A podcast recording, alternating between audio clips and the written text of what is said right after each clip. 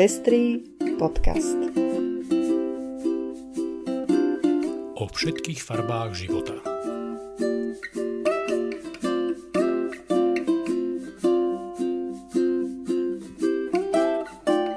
Vítame vás pri 17. vydaní Pestrých správ.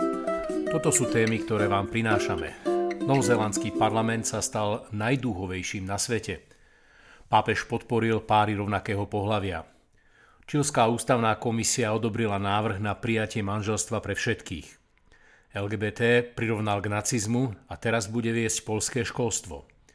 70% Američanov podporuje manželstvá párov rovnakého pohlavia. Poľský ústavný súd vyhlásil interrupcie poškodených embryí za protiústavné.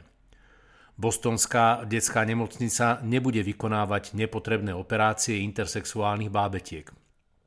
Ruth Bader Ginsburgovú na najvyššom súde USA pravdepodobne nahradí konzervatívna súdkyňa Amy Coney Barrettová. Ja som Lucia Plaváková. A ja som Ondrej Prostredník. Od dnes nás nájdete aj na portáli Patreon. Ak nás chcete podporiť a získať za to pohľad do zákulisia našej tvorby, nájdite si náš profil na službe patreon.com a vyberte si niektorú z možností podpory. Srdečná vďaka a príjemné počúvanie. Novozélandský parlament sa stal najdúhovejším na svete. Po aktuálnych parlamentných voľbách obsadia 13 miest v parlamente otvorene queer ľudia. Je to viac ako 10% z celého parlamentu, ktorý má 120 členov a členiek. Predbehli tak britský parlament, v ktorom sedí 45 otvorene queer ľudí zo 650 členej snemovne. V novom zložení novozélandského parlamentu budú mať tiež silné zastúpenie ženy a ľudia rôznej farby pleti. Ide o najrozmanitejšie zloženie novozélandského parlamentu v jeho histórii. Takéto zloženie môže prispieť k tomu, aby legislatíva zohľadňovala rôznorodé zloženie spoločnosti a adresovala problémy rôznych skupín obyvateľstva. Doterajšia premiérka Jacinda Ardern tiež dosiahla veľké víťazstvo, keď získala 49% všetkých hlasov, vďaka čomu bude mať aj jej strana 64 miest v parlamente, z ktorých 9 obsadia ľudia z queer komunity. Minulý týždeň obletela svet veta, ktorou pápež František podporil zákonnú úpravu pre spolužitie osôb rovnakého pohlavia. Tento pápežov odkaz vyvolal vlnu nadšenia, ale aj pochybnosti a odporu.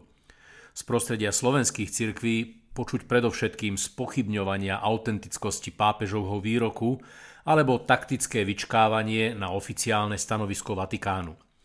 Medzitým sa ukázalo, že prevratný pápežov výrok pochádza z jeho dávnejšieho rozhovoru pre mexickú televíziu. Zostal však nezverejnený, lepšie povedané vystrihnutý vo Vatikánskom archíve. Svetu ho predstavil až autor nového dokumentárneho filmu Francesco. Ústretové vyjadrenia pápeža Františka na adresu homosexuálov nie sú novinkou. Doteraz sa však konzervatívnym vykladačom pápežových výrokov vždy darilo nejak vykorčuľovať a udržať jeho progresívne postoje v medziach oficiálneho katolíckeho učenia. Myslím, že to sa po minulom týždni zmenilo. Veta, ktorá odznela v dokumentárnom filme Francesco, podľa mňa spúšťa progresívnu revolúciu v cirkvi. Jeho aktuálne vyjadrenie bude mať vplyv na vnímanie párov rovnakého pohlavia v katolíckej cirkvi. Pápež totiž len pomenoval to, čo už je dávno realitou v mnohých farnostiach a štátoch, kde existujú civilné zväzky osôb rovnakého pohlavia. Aj keď katolícky katechizmus takéto spolužitie odmieta, realita je iná a v katolíckej cirkvi je množstvo farností, ktoré takéto páry prijímajú, vrátane detí, ktoré vychovávajú. To je napokon aj téma, pri ktorej v tom dokumentárnom filme zazneli pápežové slová, ktoré teraz obleteli svet. Nuž a iste to ešte potrvá nejaký čas, kým z katolíckeho katechizmu vypadnú zraňujúce formulácie o spolužití párov rovnakého pohlavia. Ale aktuálne pápežovo vyjadrenie to určite urýchli. To je podľa mňa aj dôležitý odkaz pre slovenských politikov, ktorí kresťanskú politiku vnímajú tak, že majú do zákonov štátu presadzovať katechizmus a nie tak, že majú prispievať k vytváraniu súdržnej, solidárnej a tolerantnej spoločnosti. Ústavná komisia Čilského senátu odobrila návrh na prijatie manželstva pre všetkých. Zákon bol prvýkrát predložený v roku 2017, avšak v roku 2018 prezident Sebastián Piñera prehlásil, že manželstvo pre všetkých nie je prioritou. Aktuálne však ústavná komisia schválila návrh jeho znenia, ktorý v článku 1 definuje manželstvo medzi dvomi osobami bez ohľadu na ich pohlavie. Ak čilo manželstvo pre všetkých skutočne schváli, pridá sa tak k rozširujúcemu sa zoznamu krajín, ktoré ho už prijaté majú. Aktuálne je ich už 29. Minulý týždeň sa poľská exekutíva opäť zafarbila viac na hnedo. Prezident Andrej Duda v pondelok vymenoval za nového ministra školstva poslanca za vládnu stranu Právo a spravodlivosť Přemyslava Čarneka. Podľa prezidenta je jednou z hlavných úloh ministra chrániť učiteľov pred ideologickými nátlakmi a útokmi. Nový minister sa však sám ukázal ako kovaný ideológ už v minulosti, keď označil pochody LGBT menšiny za zvrátenosť a deviáciu. Kritizoval ženy za to, že dávajú prednosť kariére a potom rodia deti až po 30-tke. A najväčším ohrozením tradičnej rodiny sú podľa neho neomarxisti. Čarnek bol predsedom Lubelského vojvodstva, ktoré patrí medzi najkonzervatívnejšie poľské regióny a ešte v apríli 2019 schválilo deklaráciu o ochrane práv tradičnej rodiny. Jej súčasťou je aj ochrana kresťanských hodnôt bojom proti ideológii LGBTI. Ako poslanec je Čarnek známy vďaka kritickému postoju k sexuálnym menšinám. Boj za práva LGBTI ľudí prirovnal k Hitlerovmu národnému socializmu. Za zlú demografiu zase podľa neho môže feminizmus a fyzické trestanie detí je podľa neho v súlade s ústavou, pretože ide o výchovnú metódu. Ako informuje denník SME, skupina učiteľov už ministrovi poslala otvorený list, ktorý podpísalo vyše 4 000 podporovateľov.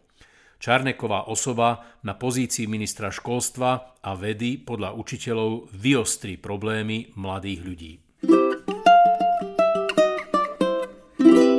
V Spojených štátoch amerických zverejnili výsledky prieskumu, podľa ktorého až 70% Američanov a Američaniek podporuje manželstva pre všetkých. V prípade ľudí bez vyznania je podpora 90%, avšak aj v prípade katolíkov v USA väčšina z nich manželstva pre všetkých podporuje. V porovnaní s rovnakým prieskumom z roku 2017 ide o nárast podpory o 9%. Tieto dáta potvrdzujú skúsenosti z iných krajín, ktoré ukazujú, že po prijatí právnej úpravy pre páry rovnakého pohlavia vzrastá aj ich prijatie v spoločnosti. Jednoducho to ukazuje, že legalizácia zväzkov párov rovnakého pohlavia do spoločnosti neprináša žiadnu apokalypsu ani ohrozenie tradičnej rodiny. Jediná zmena, ktorú do spoločnosti prináša, je zlepšenie života párov rovnakého pohlavia a ich detí. A prečo by niekto vôbec odmietal podať pomocnú ruku deťom a ich rodičom? Poľský ústavný súd vo štvrtok minulý týždeň otvoril cestu pre ďalšie sprísnenie tamojšieho už bez tak v EÚ najprísnejšieho interrupčného zákona. Podľa rozhodnutia súdu sa umelé ukončenie tehotenstva nesmie vykonávať ani v prípade, ak je plod poškodený, a takéto konanie označil za protiústavnú eugenickú praktiku. Po novom sa v Poľsku žena bude môcť rozhodnúť umelo ukončiť tehotenstvo len v prípade znásilnenia, incestu alebo ak bude ohrozený jej život. Dalo by sa povedať, že ide o takmer úplný zákaz interrupcií. Podľa dát statista v Poľsku za minulý rok vykonali 1110 potratov, čo je pre krajinu s populáciou 38 miliónov veľmi nízke číslo. Z toho 1074 bolo pre abnormalitu plodu. Po zákaze týchto potratov ich teda ročne bude len pár desiatok. To však nie je všetko. V ten istý deň, ako ústavný súd vydal svoje rozhodnutie, sa Poľsko pridalo k signatárom tzv. Ženevskej deklarácie, s ktorou prišli Spojené štáty americké. Tá má vraj zdôrazňovať potrebu ochrany života, úlohu rodiny v spoločnosti a právo žien žiť zdravo. Ako informuje denník N, okrem Poľska a Maďarska ju nepodpísala žiadna členská krajina Európskej únie. Už aj doteraz bolo vraj náročné vykonať v Poľsku interrupciu, a to nie len pre prísne zákony, ale aj preto, že mnohí lekári ju odmietali vykonať z náboženských dôvodov. V krajine, v ktorej sa až 87% občanov hlási ku katolíckemu náboženstvu, je pomerne ťažké nájsť lekára, ktorý si neuplatní výnimku svedomia. Ľudskoprávne organizácie Odhadovali, že možno až 200 000 poľských žien ročne odchádza na interrupcie do zahraničia, najmä na Slovensko, kde sú potraty povolené a ženy sa dohovoria. Po novom ich možno bude prichádzať žiaľ ešte viac. Bostonská detská nemocnica informovala, že už nebude vykonávať nepotrebné genitálne operácie intersexuálnych bábetiek. Ide o významný moment v boji za práva intersexuálnych ľudí, ktorí spoločne s mnohými ľudskoprávnymi organizáciami dlhodobo požadujú ukončenie takéhoto typu operácií, ktoré sú vykonávané bez súhlasu a bez ohľadu na prežívanie konkrétnej intersexuálnej osoby. Ide o druhú nemocnicu v USA, ktorá sa rozhodla pre tento krok. Prvou bola detská nemocnica v Chicagu, ktorá uznala, že doterajšie operácie intersexuálnych bábetiek boli škodlivé a nesprávne. Okolo 1,7% ľudí sa rodí ako intersexuálnych. V praxi sa využívajú chirurgické zákroky a hormonálna liečba s cieľom donútiť intersexuálne deti, aby ich fyzický zjav zapadal do binárneho sveta. Dúfam, že k dvom americkým nemocniciam sa postupne pridajú aj ďalšie, ktoré tieto zákroky stále vykonávajú. Na mieste by bolo aj ospravedlnenie a odškodnenie preživších nežiaducich a nezvratných zásahov do ich tela. Republikánom v americkom senáte sa v piatok podaril ďalší krok k potvrdeniu nominácie konzervatívnej sudkyne Amy Coney Barrettovej do Najvyššieho súdu v USA. Definitívne rozhodnutie sa očakáva dnes alebo zajtra. Demokrati sa neúspešne pokúšali oddialiť definitívne hlasovanie na piatkovom zasadnutí Senátu viacerými procedurálnymi prostriedkami. Predstaviteľ demokratickej menšiny Church Schumer napríklad presadil menovité a osobné hlasovanie, pri ktorom sa vyžaduje fyzická prítomnosť každého senátora. Neskôr predložil viaceré návrhy na odročenie zasadnutia v tejto veci až na dobu po prezidentských voľbách. Tie však už neboli úspešné. Demokrati pripomínajú republikánov, ako zablokovali voľbu Obamovho nominanta na Najvyšší súd v roku 2016 s argumentom, že také vážne rozhodnutia by sa pred prezidentskými voľbami robiť nemali. Išlo o náhradu sudcu Scaliu, ktorý zomrel 9 mesiacov pred voľbami. V aktuálnom spore demokratov a republikánov ide o náhradu sudkyne Ruth Bader Ginsburgovej, ktorá zomrela len mesiac pred prezidentskými voľbami. Teraz však republikáni tvrdia, že potvrdenie ich nominantky krátko pred voľbami nie je problém. Kým v roku 2016 republikáni nemali rozhodujúcu väčšinu, teraz ju majú. Nuž darmo, aj v USA platí slovenská politologická maxima vyhraj voľby, môžeš všetko. Aj keď konzervatívnu súdkyňu Barrettovú už asi zablokovať nedokážu, liberálnym silám v USA prajem, aby bodovali aspoň v prezidentských voľbách. V stredu 28. októbra bude od 20:00 v online diskusii s názvom Nový normál – život v permanentnej kríze diskutovať sociológ Michal Vašečka, scenáristka a psychologička Veronika Kolajáková, europoslanec za Progresívne Slovensko Martin Hojsík a fotograf a aktivista Tomáš Halas.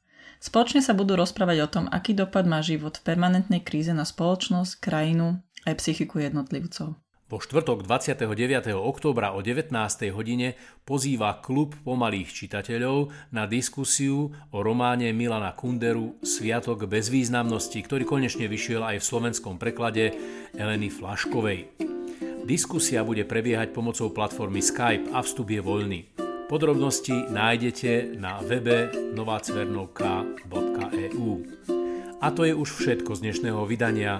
Do počutia o týždeň.